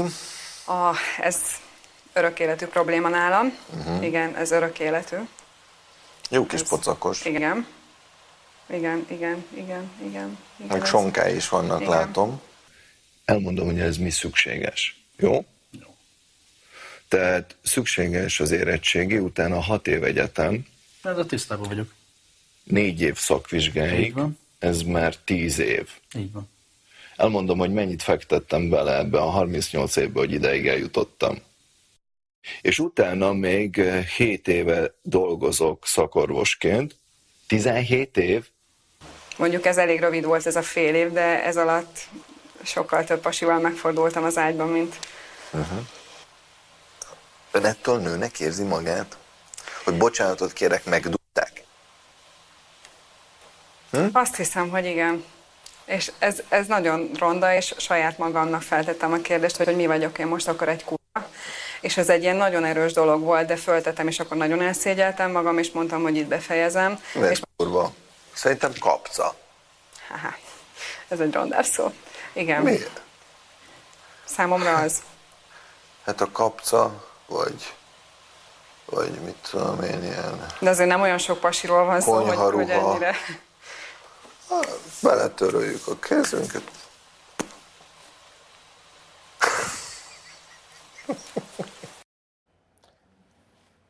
A pop-up stúdió bája, vagy inkább átka, hogy hát most ezt nem tudtad jól hallgatni, de akkor inkább általánosában kérdezzek téged. Szóval mit gondolsz arról a típusú pszichológus vagy attitűdről, amit Csárnus Imre képviselt, és nem a magánpraxisát kérdezem, hanem a nyilvánost.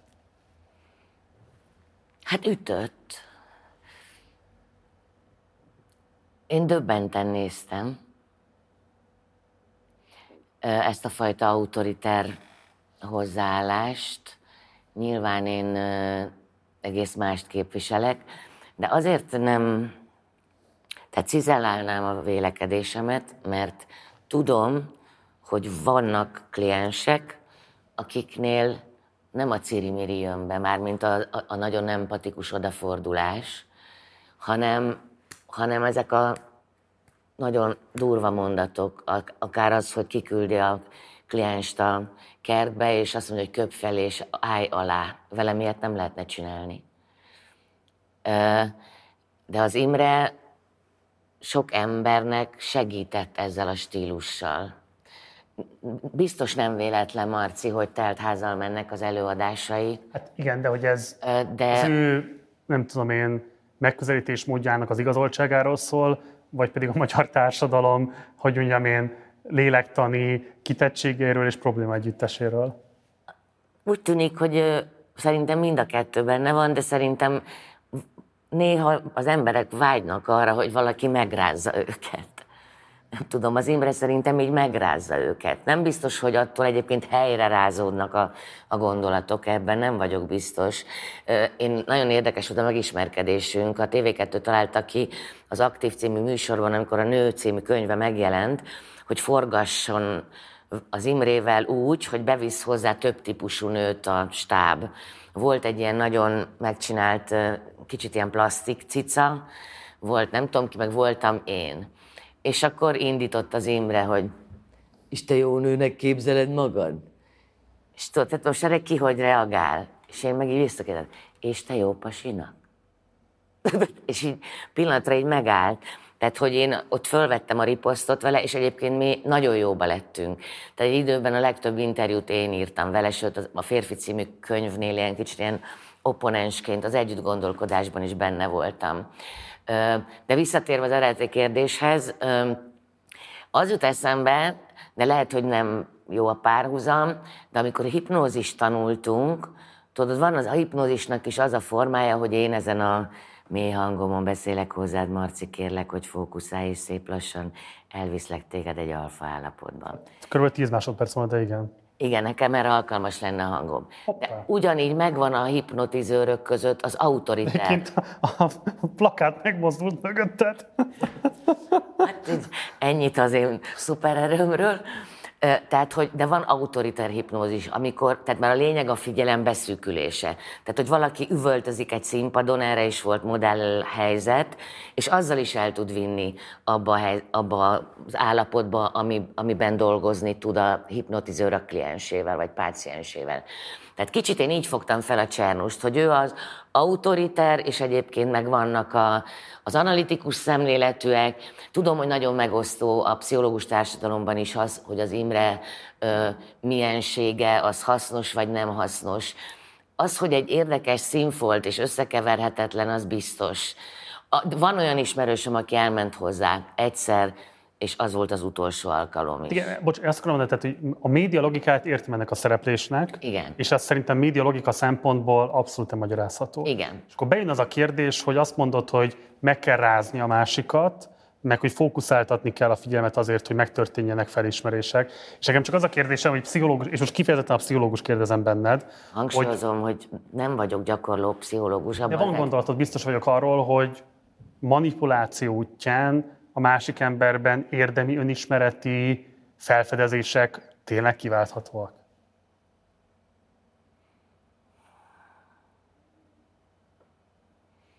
Kétségeim vannak. Én, én az exploráló attitűdbe hiszek, tehát a kérdezés, a, a gondolkodtatásban, nem a, de annyira nem szeretek minősíteni, Marci, hogy nem... Mert ha csak két embernek segített, akkor indokolt, hogy gyakorolta. És tudom, hogy segített embereknek, pontosan tudjuk, könyv is van róla, hogy nagy nevű színészünknek is segített. Ő és úgy a maga módján. Én ezt nem mondom, hogy akkor ez legalizálja a módszertant mindenkire vonatkozóan, de hogy igazol bizonyos esetekben egy helyességet, vagy egy hasznosságot. Ne beszéljünk a Csernus Imréről, beszéljünk csak arról, és egy kicsit itt a MeToo-hoz kapcsolódok vissza. Azért nagyon sokáig a színházban, filmben, valószínűleg most is Sokáig a bántalmazó attitűdnek az volt az igazolása, hogy át kell ütni a lelket a színészben ahhoz, hogy az az alakítás megtörténjen. És bocsánat, tudunk mondani olyan alakítást a filmművészetből biztosan, utolsó tangó Párizsban, ugye a legkézenfekvőbbet mondjam. Én azt láttam kamaszkoromban, nagyon más volt az élményem, mint akkor, amikor már tudtam, hogy egy konkrét erőszakolási jelenetet látunk. De az átéltsége nem megkérdőjelezhető, hiszen konkrétan az történik meg, amit egyleg csak ábrázolni kéne. Tehát, hogy, hogy, hogy hogyan lehet ezt feloldani? Mármint, hogy, bocsáss meg, hogy a MeToo kapcsán mégis csak talán az a felfedezés, hogy, hogy valószínűleg igen, lehet ideig, óráig olyan alakítást létrehozni, ami átütőnek hat, Ja, de értem. hogy közben meg azért az emberi költsége, az emberi következménye ennek, az nem tűnik úgy, hogy igazolná e- a művészeti eredményt. Nem, a, a, én, ne, én nem tartom legálisnak az így elért művészeti eredményt. Én ezt borzasztónak találom. Tehát megrázó, am, am, a, a, amennyi minden kiderült, engem mélyen megrázott. És belegondoltam, hogy te jóságos Atya Úr Isten, hogy milyen lehet így bemenni gyomor, ekkora gyomorral, vagy gombóccal a torkomba, az imádott szentébe, egy színházba és az, ahova, ahova az életemet, a lelkemet, a személyiségemet, a mindenemet kiteszem a színpadra a nézőknek, és közben egy terror alatt élek. Ez, ez, ez rettenetes, csak a MeToo kapcsán, Marci, egy picit meg vagyok ijedve, hogy nem, nem toljuk-e rá már túl sok mindenre, vagy nem ad-e visszaélési lehetőséget adott esetben olyan nőknek vagy férfiaknak, a- ahol ez nem indokolt, érted? Tehát nem, nem, nem tudom, mert nincs egy mérőmű, nem egy lázmérő, hogy beteszem, és akkor látom, hogy 37 fölött van, és az hőemelkedés 40 fok az láz. Tehát, hogy az abszolút mércéjét nem, még nem dolgoztuk ki, mert mindenhol Valószínűleg szubjektív. nincs is. Nincs, ni- nem tudjuk kidolgozni így a pontos, mert hogy ezek mind szubjektív történetek, és még a hitelességét sem tudjuk mindig, hisz nem voltunk ott. De, és nekem ebben, a, ebben ez a nagyon nagy bajom, miközben minden egyes történet megráz. És szerencsésnek tartom magam, hogy e vonatkozásban nincs élményem, mert biztos vagyok benne, hogy engem elképesztő módon traumatizált volna, mert, mert, mert szemérmes vagyok, mert, mert azért az önértékelésem az nem a Monteverest magasságában van, az önbizalmam törékeny volt mindig, és azt gondolom, hogy ott itt van egy olyan marás, amivel emberek manipulálhatók, érted, hogy kicsi vagy, gyenge vagy, kezemben vagy. És, és ezt átélni, ez, ez, ez, ez, ez szörnyű lehet. És nyilván mindenkinek más, a- tök cuki. Imádom ezt a helyszínt. Én is. Főleg, hogy így most már ránk esteledik, változnak a fények, mennek haza az emberek. Remélem sokat kérdeznek otthon, hogy béke legyen. Na, szóval, hogy, hogy nagyon, nagyon bonyolult ez az egész. És nem akarom, hogy a MeToo mozgalom ellenérzést váltson ki sokakból, azért, mert most annyit beszélünk róla. Tudod, ez a... Ez sajnos azt hiszem, hogy megtörtént. Nem, igen, már megtörtént. Nem De tudom. mindig azt szoktam mondani valahogy, hogy azt is mutatja szerintem az ellenérzésednek a tömege, hogy valójában mennyire keveset tudunk a bántalmazásról, meg az erő, hatalommal való visszaélésről, és még inkább, hogy mennyire kevésé tudunk valójában beszélni róla. Igen. Meg az az áldozathibáztatás, az, az, az, az nálam kiveri a biztosítékot. És a Mérőverával csináltam egy, vagy készítettem egy, egy podcastet, ezt felkérésre, és amikor ott ült velem szembe a Vera, és azt mondta, hogy, hogy bárkiből lehet bántalmazott, és, és belőlem is. Csak a gyenge pontomat kell, hogy valaki megtalálja, és belegondoltam, és igen. És tulajdonképpen végig gondolva az életemet, csúsztam is bele helyzetbe, ahol azért úgy elkapott egy valaki, most ez mindegy magánéleti, amiben jó, nem ment azon a határon túl, hogy fizikai bántalmazás, de hogy a verbális vagy a nonverbális, csak egyszerűen a szemekkel való bántalmazás. Szóval erről beszélni kell nekem, az a beszélgetés nagyon fontos volt az elmúlt fél évemben. Csak uh, sokat kell beszélni, de, de, de Ez jól... fontos, bocs, tehát azt mondod, hogy fizikainak nem, de ilyen értelemben vett hatalmi visszaélésnek, ilyen értelemben vett bántalmazásnak igenis voltál áldozata. Igen, És ez azért volt, mert alkalmazott voltál, beosztott, ez magánélet. vagy azért, mert nő? Nő.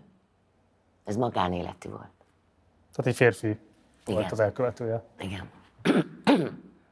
Van olyan eleme, ami megosztható anélkül, hogy kiadnád a helyzetet olyan mélységeivel, ami számodra nem komfortos? Annyi a megosztható, hogy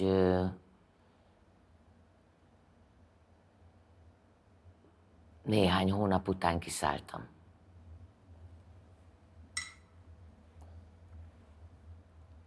Mit tett képessé rá?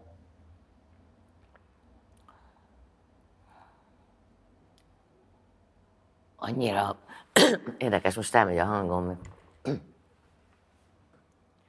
Annyira zsigerben szenvedtem, zsigerileg szenvedtem attól, hogy benne vagyok ebben a helyzetben, hogy a, a, az életösztön meg az elmenekülés vágya felülírta, a, és akkor mi lesz? Hát, Tehát, hogy, hogy hova is megyek, vagy, vagy hogy is lesz ez, vagy, vagy mi is lesz. De többet nem akarok erről beszélni. A mentő nem kellett, hogy jöjjön, értem. Egy kérdés engedj meg, és ha nem akarsz válaszolni, akkor nyugodtan mondta, hogy menjünk tovább, és van más kérdésem is. De hogy azt, hogy egy ilyen helyzetbe kerültél, az összefügg azzal, hogy hány éves vagy, milyen visszajelzéseket kapsz a társadalomtól, amiről beszéltél az előbb, hogy 50 fölött örülj, hogy egyáltalán még szívhatod a levegőt a közösből.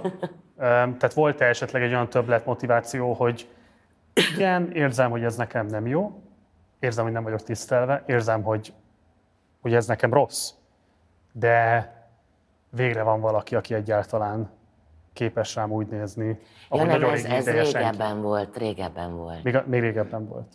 De volt ennek ilyen típusú vonatkozása? Nem, szerelmes lettem a szerelembe, és vetítettem egy képet. Ó. Oh. Igen, az veszélyes. Az veszélyes. Aztán lejött a kép, És te is róla. és én is róla. Helyes. Mm, itt azt mondtad az előbb, hogy az önbizalmad az nem egy Monteverest, de közben meg szerintem, ugye ezzel is kezdtem a beszélgetést, hogy azért a te kérdezői personálnak egy fontos ismérve az, hogy, hogy képes vagy a kitárulkozásra érzelmileg. Viszont a politikai kitárulkozás az abszolút nem volt jellemzője a pályafutásodnak. Nagyon erős határokat vontál ebben a kérdésben, bár 2010 környékén voltak olyan típusú megnyilatkozásait, hogy mint azt sejtetted volna, hogy azért érzékeled azt, hogy ami most következik, az valószínűleg téged nem fog favorizálni média szereplőként. Miért gondoltad ezt, hogyha közben meg nem exponáltad magadat a 2010 előtti rezsimek vonatkozásában?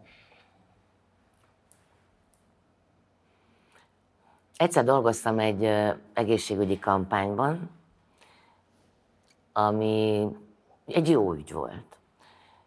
Volt benne egy orvos, én voltam az arc, nem volt egy nagy kampány, de egy fontos, akkor fontos kampány. Szó volt arról, hogy a Magyar Tel M1-re, a Családbarát című műsorba be kell menni. Tehát a szerződésben voltak ilyen, hogy ide megyünk, oda megyünk, beszélünk.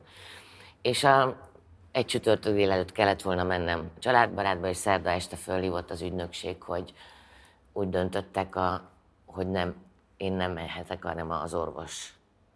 És akkor így elcsodálkoztam, hogy mi, miért nem mehetek én a, az M1-re. Már aztán nem volt egészen konzekvens a dolog, mert a ridikülbe volt, amikor meghívtak. Uh-huh. Tehát, hogy ilyen... Aztán figyelj, nem tudom igazán a, a háttértörténetet, de talán az, hogy a heti hetesben szerepeltem, pedig most az egy kezede meg tudod számolni, hogy hányszor. nem baj, az is tud lenni. Öt fekete pont is, öt fekete pont, valakinek ezer fekete pontja van, de öt is elég lehet. Meg, hát ezt nem tudom mondjam-e, Persze, hogy mondjad. a Horn Gyula 80. születésnapján volt egy nagy ünnepély, amire a Gorbacsov is eljött. Igen. Én voltam a műsorvezető. Konfer- Ó, hát akkor heti hetes Nóra, hát Én kon- az a kanyarban nincs akkor ehhez. televíziósok csinálták, egy kosztümben konferáltam, egy ünnepen. Én kezet foghattam Gorbacsovval. Mit éreztem, amikor arról beszélt, hogy az 56-os forradalom leverése az szükségszerű volt? Hát mert ilyen helyzetbe kerültél ott. Ugye ez volt az, ahol hír elhíresült, úgy kellett lerángatni szerencsétlent a színpadról, hogy De én, de én, érted, én ott egy mikrofonálvány voltam. amivel ütötte Gorbacsov a magyar nyilvánosság fejét. De Marci, én, én azt Nincs nem tudhattam. persze, hogy nincsen, Azt persze. kell mondanom, hogy jó napot kívánok. Ez a beszéd jön, az jön, ez a fellépő jön, az jön. E- Ennyi volt a dolgom. Egy televíziós ö, idősebb kollégám felkért, mert bízott bennem, hogy A-ból B-be el tudok jutni egy-egy mondattal. Ez volt a dolgom. Elvégeztem a dolgom. De én dolgoztam olyan rendezvényen, ahol Novák Katalinnal voltam együtt, ahol roma gyerekekkel ö, ö, előtt csináltam Pápa Jocival egy talk show-t, mert ö, ott ilyen tehetséges és tovább tanulásra ta- már tovább tanuló roma fiúcskák, lányok voltak, szuper, szuper tehetségek, csillogó szeműek, isteni volt. És ott, ott, ott tök jól tudtunk együttműködni. Tehát én, Akkor a Novák Katalin milyen funkcióban volt? hát ez pár éve volt. A családügyi államtitkár? Igen, talán, igen. Tehát, hogy én, érted, én feladatokat végzek, vagy végeztem el legjobb tudásom szerint. Egyébként visszatérve a politikai állásfoglalásra, Marci, én azt gondolom, hogy az én hozzáállásom, amit az én szakmámban, az interjúimban az emberek láttak, vagy tapasztaltak, ergo a tolerancia, az elfogadás, a békekeresés, a megérteni vágyás, vagy az, az empátia, vagy a, a nyitottság, a, vagy amit már mondtam, a sokféleség dicsérete, ebben az én világ szemléletem benne van. Én nem bírom a gyűlöletet, nem bírom a kirekesztést, nem bírom az ítélkezést, nem bírom a címkézést, nem bírom a megbélyegzést, És nem bírom az vagy vele? ellenségképzést. Tisztában, hogy amit most elmondtál, ez 2023 Magyarországán gyakorlatilag egy politikai kinyilatkoztatás, ami abszolút csak az ellenszemét tudja kiváltani a uralkodó hatalomnak. Nem tudok már megváltozni. És ezek a mondatok máskor is, lehet, hogy nem ilyen töményen, de elhagyták a számot, ha megkérdezték, hogy mit gondolok a világról, vagy mit tartok fontos értékeknek. Elmondtam azokat, amiket fontosnak tartok, és elmondtam az ellenkezőjét. Érted? Nekem meggyőződésem, hogy ö, Szóval ez azért egy életünk van, hogyha ha odafordulnánk a másik felé, és hogyha nem értünk egyet, kérdeznénk, és újra vissza a kérdezéshez. Azért mondtam, hogy remélem, ha hazamennek, kérdezni fognak. Hogyha ha értő módon aktívan figyelnénk, akkor sokkal békésebb lenne a világ. Ezért raktam össze egy ilyen előadást, hogy a kérdezés művészete. Én, én mindenkit arra szeretnék ösztönözni, hogy legyen kíváncsi, és hogy is, is, amit a színetár mondott. Aztán persze eljutunk arra pontra, hogy vagy, vagy.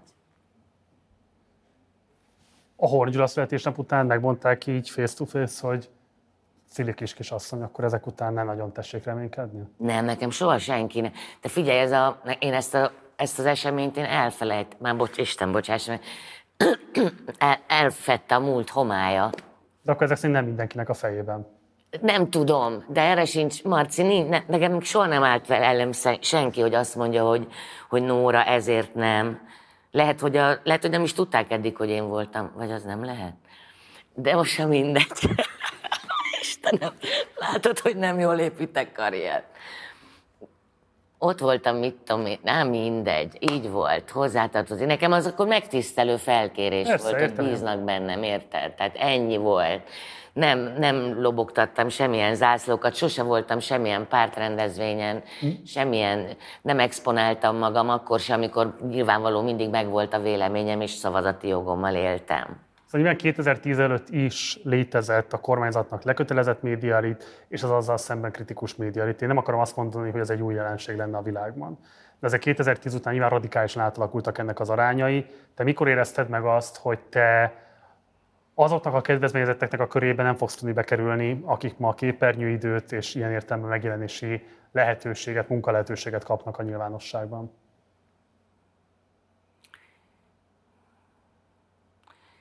Ez nem egy olyan ráébredés volt, hanem ez egy ilyen, nem, nem tudom, ilyen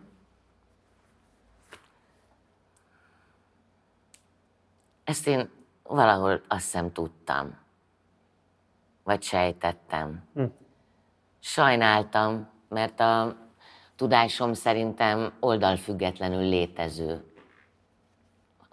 Értsd jól. Érted? Igen. Mint szakmai tudás. Az nem oldali, hanem van. Világos. De érzed azt, hogy ez egy légüres tér 2023 Magyarországán? Nekem? Hát meg úgy általában mindenki, aki kb. ezt vallja, nem? Igen, de hát ugye er- elvileg erre van ott a YouTube. És akkor jössz? Hát, de ez, ez már azért ciki, mert én ezt mondom másfél éve, de én ahhoz értek, amihez értek, és azt nézem, mert ugye én mindenkit nézek, Jönni szeretnél. jönni szeretnék, de Mi azt, akadályozza? azt látom, hogy aki tévéből átjött, és ügyesen jött át, mert az, az, az valamilyen rádió van mögötte. Tehát adja, mondjuk akár a kadarkait, vagy a palikék világát nézem, vagy a Liptai Klaudia nő a tét. Tehát ott vannak rádiók, tehát a technika... Filikus Sándor, tessék, nincs mögötte rádió. Hát de ott meg, édes Marci, én vagyok Csobánkán egy 120 éves álomházikóban, amit néha rémálomházikónak hívok, amit még nem tudom meddig van a lakáshitelem, nem.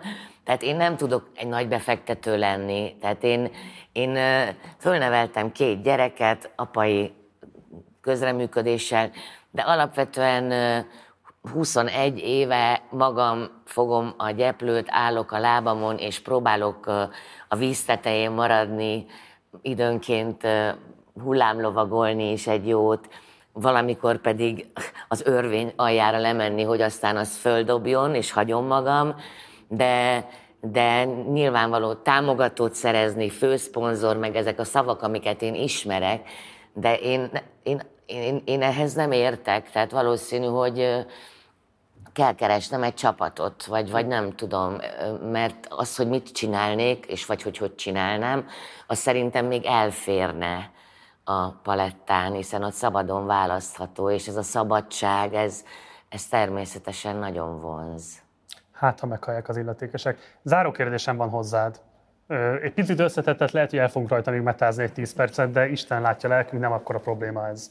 Meg nem szokatlan a Partizán történetében, ahogy azt a stúdióból föl türemlő vagy szüremlő nevetésekből is lehet hallani. Szóval, amit akartam kérdezni, hogy beszélgettünk most itt hosszan a médiaválságáról, beszélgettünk a nőket sújtó, megkülönböztetett kirekesztési formákról, és így tovább. De nem beszéltünk egy kicsit arról a kérdésről, amire utaltál azzal, hogy reméleti az emberek este beszélgetnek és kérdeznek egymástól.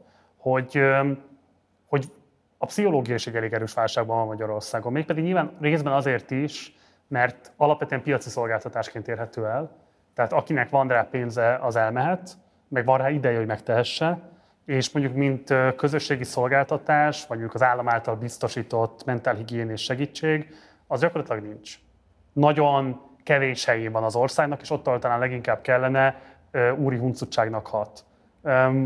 Te ezt hogy tapasztalod? Mennyire van erről szó pszichológus szakmai körökben? Szerinted mit lehetne tenni azért, hogy a lélektannal való foglalatoskodás az ne legyen egy ennyire elit tevékenység, miközben nyilvánvalóan nem csak az elitnek van rá szüksége? Nem mozgok annyira a pszichológus társadalomban, hogy erről kerekasztalokon beszélgessek kollégákkal, vagy, vagy praktizáló pszichológusokkal. Én ezt sajnos az egészségügy kérdésének tekinteném, tehát hogy azért már nagyon sok orvos is rájött, hogy tehát nem egy szerelő műhely a kórház, ahol meg kell csak csavarozni ezt-azt, hanem hogy ez az egész komplexen a lélek és a test, meg a szellem együtt vannak, tehát hogy az egész pszichológiával kapcsolatos hozzáállást, hogy a bolondok mennek pszichológushoz, talán már azért ezt kezdjük szét oszlatni azzal, hogy jó, jó fejemberek érthető módon beszélnek erről. De a szolgáltatás, tehát akkor, amikor a, valaki a csípőprotézisére két évet vár, érted, akkor nem tudom, mikor jön el az, vagy egy bármilyen vizsgálatra, amikor fáj a hasa, három hónap múlva kap időpontot az állami egészségügyben, akkor mikorra várhatom arra, és hol, hol mondjak el, hogy Cilát idézem, a guadalupai szűzhöz imákat, hogy a, a pszichológiai szolgáltatás jó színvonalon, az egészségügy keretein belül a TB elérhető legyen. Hm.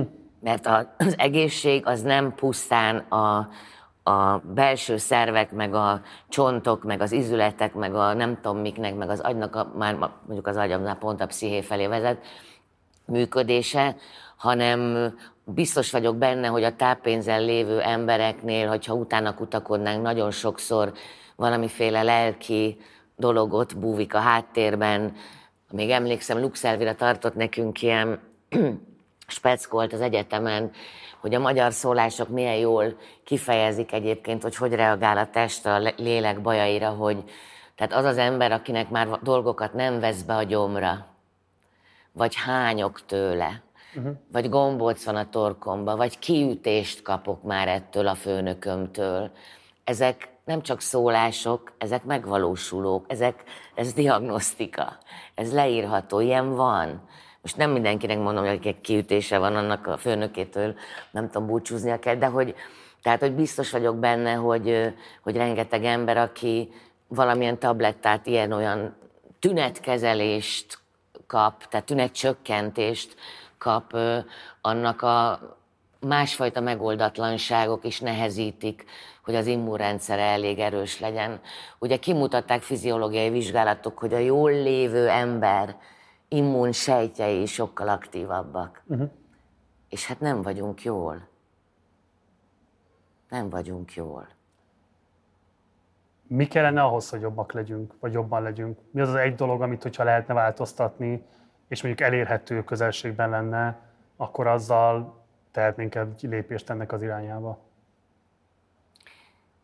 Fú, ez nehéz kérdés, hogy annyira biztos, hogy olyan leszek, mint a lépcsőházi gondolkodó, hogy kimegyek ide, és majd eszembe jut számtalan szebbnél szebb gondolat, de hogyha ha megengedhetnénk, vagy megengednénk magunknak, hogy jobban figyeljünk magunkba és magunkra, meg a számunkra fontosakra, ami nem a materiális ö, küzdelem, egzisztenciális küzdelem szorongatósága okán most ugye hátra nagyon sokaknál, mert ha az a kérdés, hogy be tudom-e fizetni a gázszámlát, akkor éppen a flót kevésbé keresi valaki, de hogy, hogy valahogy életközpontúban kéne, vagy lélekközpontúban kéne, önreflexívebben kéne élni, mert ez a belső hang, Marci, mindenkinek súg,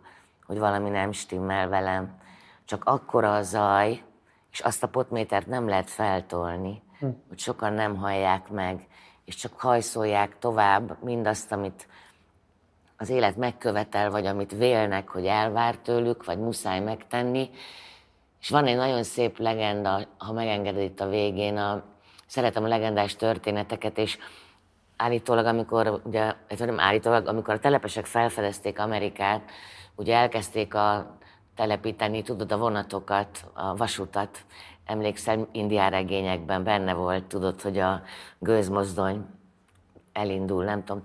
És hogy szóltak az indiánnak, hogy te indián eddig csak lovon jártál, gyere, próbáld ki a vonatot, tehát ez egy fantasztikus találmány. Egész más tempóban robog. És felszállt az indián a vonatra, sihuhu pöfögött vele, és egy idő után megszólalt, hogy állítsátok meg a vonatot, leszeretnék szállni. Kérdezték tőle, hogy de miért indián? Mert lemaradt a lelkem. És szerintem most, ahogy zakatolunk, ami a vanság, a tempó is egy vanság, de a felelősségünk sokkal nagyobb abban, hogy ne maradjon le a lelkünk. Szelinóra, egy órát terveztünk, körülbelül olyan egy és egy három órát beszélgettünk. Opa. És sok kérdésem megfogalmazott most, hogy hallgattalak például, mi a különbség abban, hogy az ember magára vagy magába figyel, meg az is érdekelne, hogy egyébként miért nem tekerhető följebb ez a potméter, amit mondtál, és akkor az indiános sztorihoz is majd meg fog érkezni, de ezek a kérdések azok, amelyek ma már nem fognak változást elindítani, most bennünk maradnak, és esetleg egy következő beszélgetésben majd átvisszük őket. Meg lehet, hogy a nézőknek is ott csilingelhet a fejében, és hát, ha majd ők maguk hoznak rá válaszokat az otthonuk magányában, vagy a társas együttléteikben, mert ugye remélhetőleg beszélgetnek ma este a te inspirációd nyomán. Nagyon köszönöm, hogy elfogadtad a meghívásom, és köszönöm, hogy bizalmat szavaztál ennek a beszélgetésnek. Én pedig tényleg, ahogy kezdtem, nagyon örülök, hogy kíváncsi voltál rám, Marci. Köszönöm. Nektek pedig köszönöm szépen a figyelmeteket. Ez volt a beszélgetésem Szili Nórával. Ahogy a beszélgetés legelején már mondtam, továbbra is tart még egészen május 22-éig a Partizán 1%-os adománygyűjtő kampánya. Ha még nem rendelkeztél az 1%-odról, mindenképpen tedd meg. Ha már rendelkeztél, akkor hív fel esetleges ismerőseid, barátaid, munkatársaid figyelmét arra, hogy a Partizánnak adhatják az 1%-ukat. A legfontosabb az, hogy mindenki rendelkezzen az 1%-áról, éljetek ezzel a lehetőséggel, ameddig csak lehet. Munkatársaim nevében köszönöm szépen a megtisztelő figyelmeteket. Én Gulyás Márton voltam a Partizán Pop-Up stúdiójából, a 32-esek teréről. Reggel 8-kor érkezünk a reggeli adással, akkor Lilu lesz a műsorvezetőtársam. Gyertek és tartsatok velünk majd akkor is. Jó éjszakát kívánok, ciao.